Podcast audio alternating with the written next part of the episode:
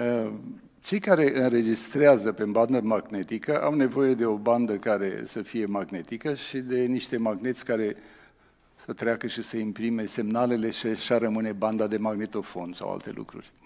Uh, spațiul e mare, pentru că înregistrarea este liniară. Uh, a venit un băiat deștept și a spus, dacă am luat banda și am putea să o împărturim așa în trei, și atunci distanța de înregistrare s-ar reduce uh, la o treime. Și așa au apărut MP3, formatul care se înregistrează astăzi. A venit un mai deștept și a zis ce ar fi să le facem în patru și a apărut MP, MP4. Amintirile noastre uh, rămân acolo, se suprapun și se depozitează și numai Dumnezeu știe când uh, le scoate de acolo pentru ceea ce le scoate acolo. Eu am uh, trăit azi noapte un fenomen uh, neobișnuit, o parte de somn spre dimineață, am avut un vis tare îndelungat, tare intens, intens, foarte rar am vise așa de intense, Uh, am stat de vorbă cu fratele Liviu Olah, cu Vasile Brânzei și cu Pit Popovici. De unde au venit lucrurile astea? Spuneți și dumneavoastră, dacă nu au venit de acolo, de la...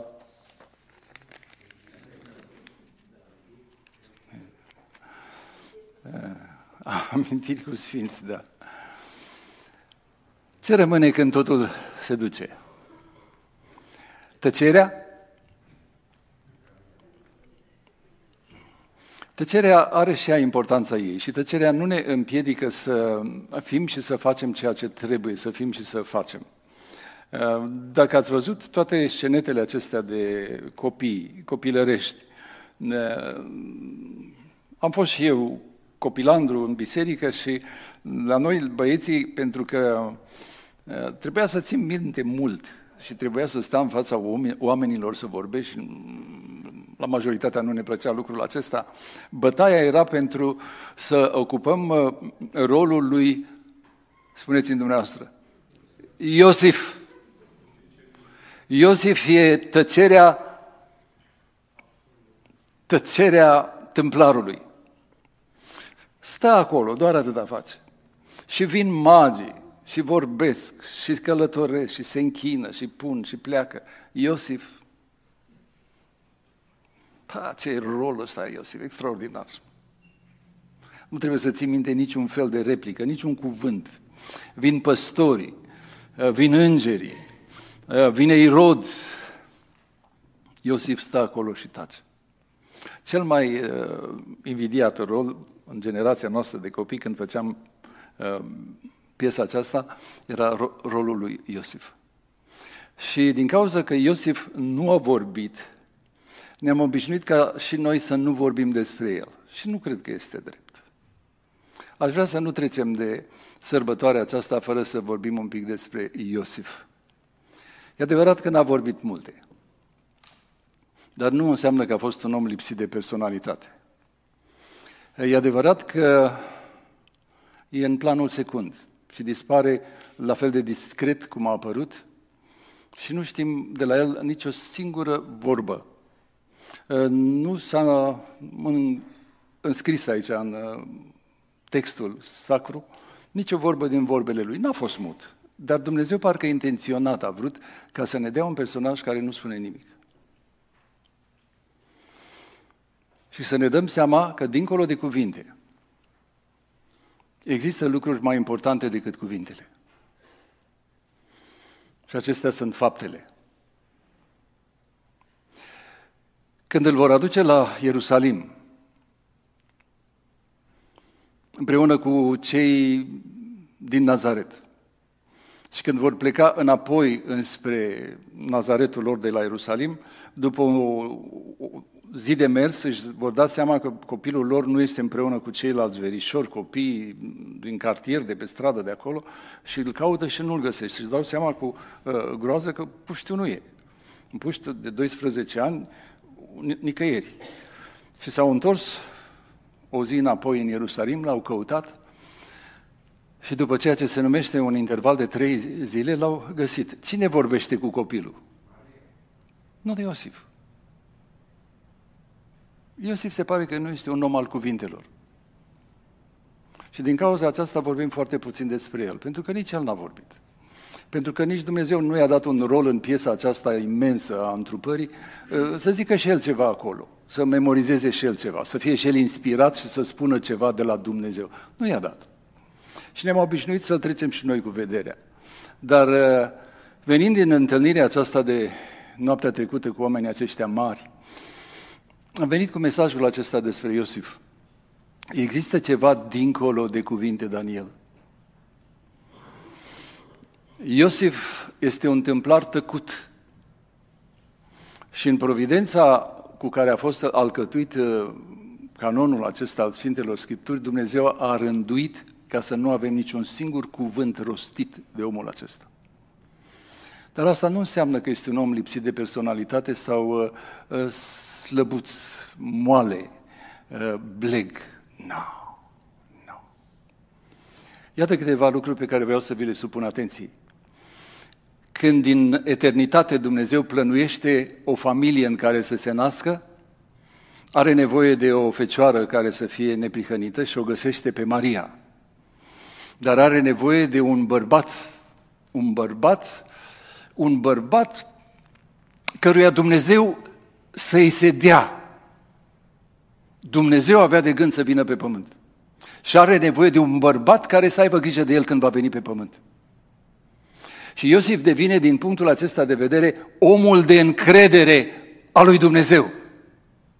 Dintre toți bărbații care sunt pe fața pământului. Dumnezeu zice, am nevoie de cineva care să mă crească sub autoritatea, sub grija lui, sub osteneala lui, sub atenția lui, sub educația lui, sub protecția lui față de tot ceea ce se întâmplă în jur. Și acesta este Iosif. Este un astfel de om. Este o personalitate puternică, dar este un om care alege să asculte și să se supună. El însuși, un om neprihănit, primește de la Dumnezeu uh, vestea aceasta, să nu te temi să iei la tine pe Maria, că ce s-a zămislit în ea, s-a zămislit de la... Și acceptă. Nu comentează, și toată încrederea pe care Dumnezeu știa că o să o găsească în el, o găsește în ea. După care îi spune Iosif, viața mea, a pruncului, este în, în joc. Uh, Irod vrea să îl omoare. Ia mama, ia copilul și du-te în Egipt. Și Iosif ascultă. Și Iosif se duce. Și Domnul, Iosif este omul care protejează copilul și mama stau în Egipt. Ce au făcut în Egipt? Au avut bani, au avut cont la bancă, au avut credit card, Eh, au avut rude în Egipt? Nu. Dar Dumnezeu a zis, Iosif se va descurca, pentru că Iosif este un om de ispravă. Este un om tăcut. Nu o să rămână în Evanghelie niciun cuvânt rostit de el. Dar asta nu înseamnă că este un terchia-berchea. Iosif în Egipt se va descurca câtă vreme va trebui să stea acolo. Limbă, bani, resurse, Eh, l-am rânduit să vorbească nu cu gura, ci să vorbească cu mâinile. Este tâmplar. Și va găsi ceva de făcut în Egipt cât va trebui să stea acolo. Și Iosif stă acolo cât trebuie, cu mama și cu copilul. După care îngerul se arată și spune, iată că cei care vreau să ia viața nu mai sunt. Vino. Și pleacă iarăși ascultător, protecție, trece pe lângă Ierusalim, se duce direct în Nazaret. Și va crește copilul acesta în Nazaret. Este omul de încredere al lui, al lui Dumnezeu. Omul căruia îi se dăruiește Dumnezeu pentru că știe că omul acesta va avea grijă și va fi exact ceea ce îi trebuie lui ca și Dumnezeu întrupat, care crește din copiland, un adolescent, în puber și așa mai departe. Este în Nazaret, ce fel de mediu social era în Nazaret? Unul dintre cele mai sfinte locașuri, pe fiecare o, uh, colț mai mare și arteră mai mare era câte o mănăstire și câte o biserică sau ce era? Uită-te și tu, băi, și spune dacă a ieșit vreodată ceva bun din Nazaret. Și Dumnezeu știe că Iosif acesta este o personalitate puternică și va putea să-i dea lui, lui Dumnezeu când va crește, ca întregii lui familii, o educație sfântă chiar dacă trăiește într-un mediu păcătos. Îmi veți spune, frate Daniel, Domnul Isus a fost Domnul Isus, nu trebuia să învețe uh, Iosif. Maria știe scripturile, citează din cântarea lui mama lui Samuel. Mm, omul acesta este tot ce a zis dumneata, dar nu credem noi că el a fost învățătorul biblic pentru uh, pruncul Isus. Aia a fost treaba Duhului Sfânt și a fost o legătură specială cu Dumnezeu. S-ar putea să aveți dreptate. Dar eu vreau să vă arăt pe un frate al lui Isus Hristos. Ăsta n-a fost Dumnezeu. Ăsta n-avea o legătură specială cu Duhul Sfânt. Ăsta tot ce știe, știe din casa lui tată și a lui mamă sa. De acolo știe Biblia. Citiți epistola fratelui Domnului Isus numit Iacov. Și îți veți descoperi în Iacov educația pe care a primit-o de la Iosif. Tace și din cauza aceasta tăcem și noi când e vorba despre el. Nu este un om al cuvintelor în Evanghelie, dar este un om al faptelor. Niște fapte inconfundabile, niște fapte care nu pot fi tăgăduite, incontestabile. Dumnezeu îi se dă pe mână. Dumnezeu îl trimite în Egipt. Dumnezeu îl trimite apoi în, în Nazaret. Și unde este Iosif și la umbra lui Maria, copiii aceia vor crește ca în templu, vor crește în cuvântul lui Dumnezeu, vor crește în ascultarea de Dumnezeu, vor crește în umblarea cu Dumnezeu. Iosif nu este un om al cuvintelor publice, dar este un om al faptelor. Al faptelor. Încheiem astăzi, probabil, programele acestea speciale despre nașterea Domnului Isus Hristos. Și va urma tăcere o vreme despre subiectul acesta. Vă urez din toată inima să aveți o tăcere rodnică plină de fapte bune. Dumnezeu are mare încredere în dumneavoastră. Dumnezeu are lucrări deosebite despre care numai dumneavoastră și El știe are nevoie de oameni ca dumneavoastră, care poate nu vor fi auzit niciodată de la un, vorbind de la un amvon, care nu vor scrie poate niciodată o cântare sau o carte, dar ca și Iosif, un om al faptelor, un om al faptelor. A crescut la umbra lui Dumnezeu și a semănat cu Dumnezeu, un om de acțiune. Ah, cum să vi-l cadrez ca să-L vedeți în umbra lui Dumnezeu. Să-L vedeți, vedeți un om după inima lui Dumnezeu, un om al acțiunii, al ascultării, al inițiativelor, al voluntariatului, al sacrificiului. Copilul lui care s-a născut, copil de Dumnezeu, este caracterizat printr-un verb care apare în Biblie de trei ori. Cred că așa am să o fac. În Psalmul 40 este scris că undeva în spațiu, în lumea lui Dumnezeu, s-a pus problema să se treacă la fapte. Și trebuia cineva să vină pe pământ și să împlinească planul făcut de Dumnezeu înainte de întemerea lumii și scris în sulul cărții. Și acolo apare pentru prima dată vocea Fiului. Psalmul 40, citat apoi în epistola către evrei.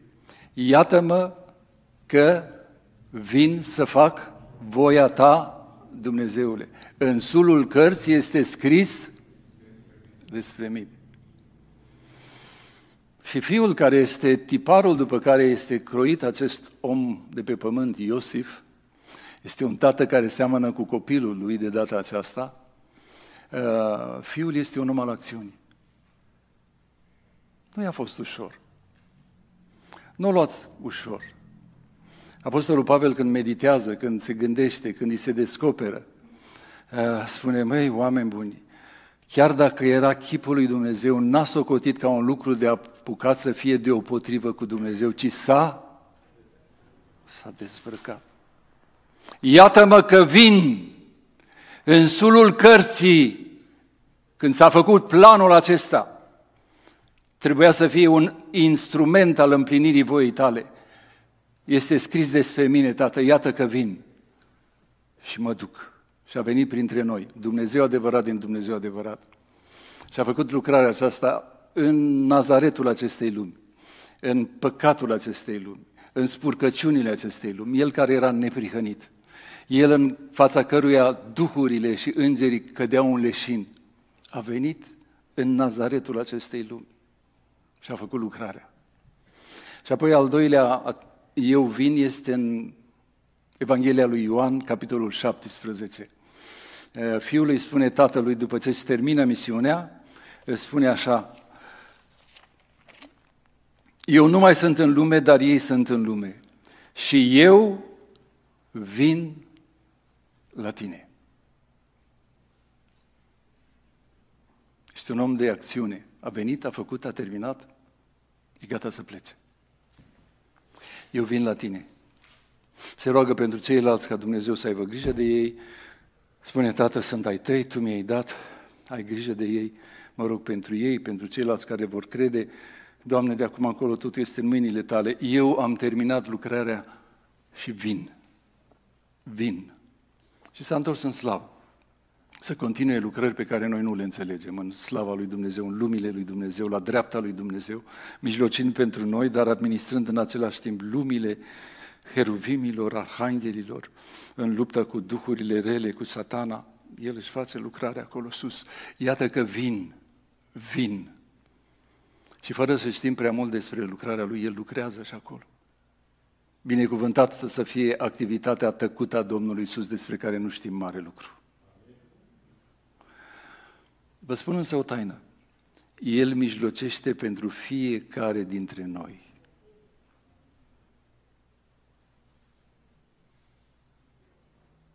Iată că vin, tată. Gata pentru faza a doua.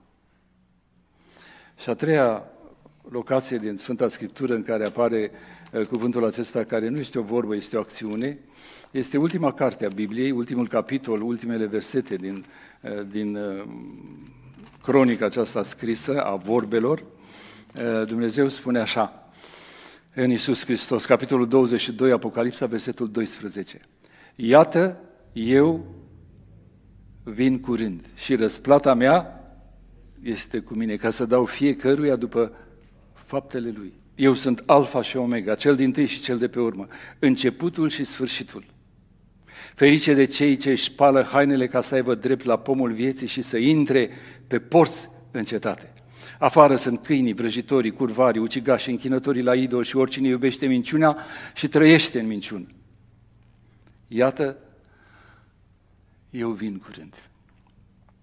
A spus prima dată, eu vin când s-a coborât. A spus a, dată, a doua oară, eu vin când a plecat. Dacă astea s-au împlinit, ce părere aveți? Se va împlini și al treilea? El este un om de acțiune. Și ce a început trebuie să ducă la bun sfârșit. Trebuie ca el să împărățească. Trebuie ca el să domnească la Ierusalim.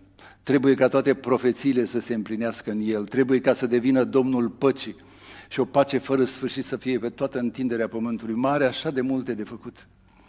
Și el spune, iată, eu vin curând. Crezi tu lucrul acesta? El este un om de acțiune. Uh, Iosif, despre care v-am vorbit, proverbial primește de la Dumnezeu uh, rolul de a nu vorbi. Dar nu înseamnă că nu e important. Nici o vorbă de-a lui nu va rămâne în Scriptură, dar nu înseamnă că faptele lui nu au fost strict esențiale. Uh, nu a scos nicio doctrină extraordinară și nu are profeții și nu are revelații. Dar faptele lui au făcut posibilă lucrarea celui întrupat. L-a crescut în casa lui, l-a învățat să dea cu rindeaua, să bată cuie, să facă tâmplărie și l-a învățat cuvântul lui Dumnezeu. A fost în casa lui, în vorbe pe care noi nu le știm, un preot.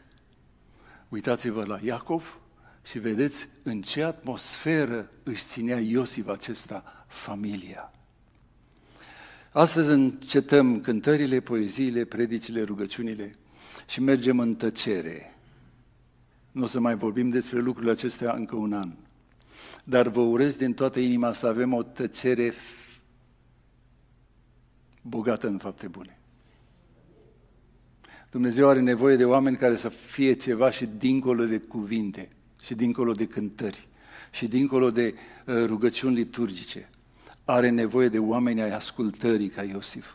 Are nevoie de oameni ai sacrificiului ca Iosif. Are nevoie de oameni care să-i se dea lui Dumnezeu pentru creșterea unei noi generații ca Iosif. Și are nevoie de oameni care să dispară apoi discret de pe scena istoriei. Pentru că la urma urmelor nu el și nu noi suntem importanți. Singurul care este important este Dumnezeu. Liviu Olah a fost și s-a dus. Pit Popovici a fost și a plecat. Vasile Brânzei pentru mine a fost mult și a încetat să mai fie.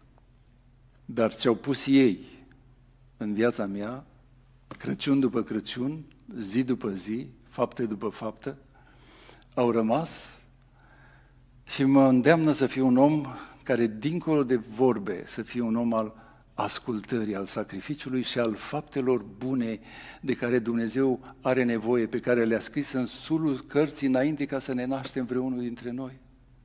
Ești gata în anul acesta, până o veni Domnul a doua oară, să intri într-o viață ca viața lui Iosif?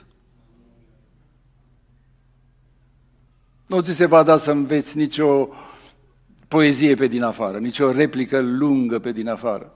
M-am uitat cu atâta drag la Timi care a vorbit mai mult românește în piesa asta decât a vorbit el nu știu câte luni înainte și nu mai vorbiți de Gracie. Eu nu știu de unde a putut Gracie să învețe atâta limba română și copiii aceștia. Dar dincolo de cuvintele acestea, să ne facă Dumnezeu oameni asemenea lui Iosif, oameni de încredere, oameni care să-și împlinească rolul pe care Dumnezeu le-a dat pentru împărăția lui cea veșnică. Amin? Amin, amin.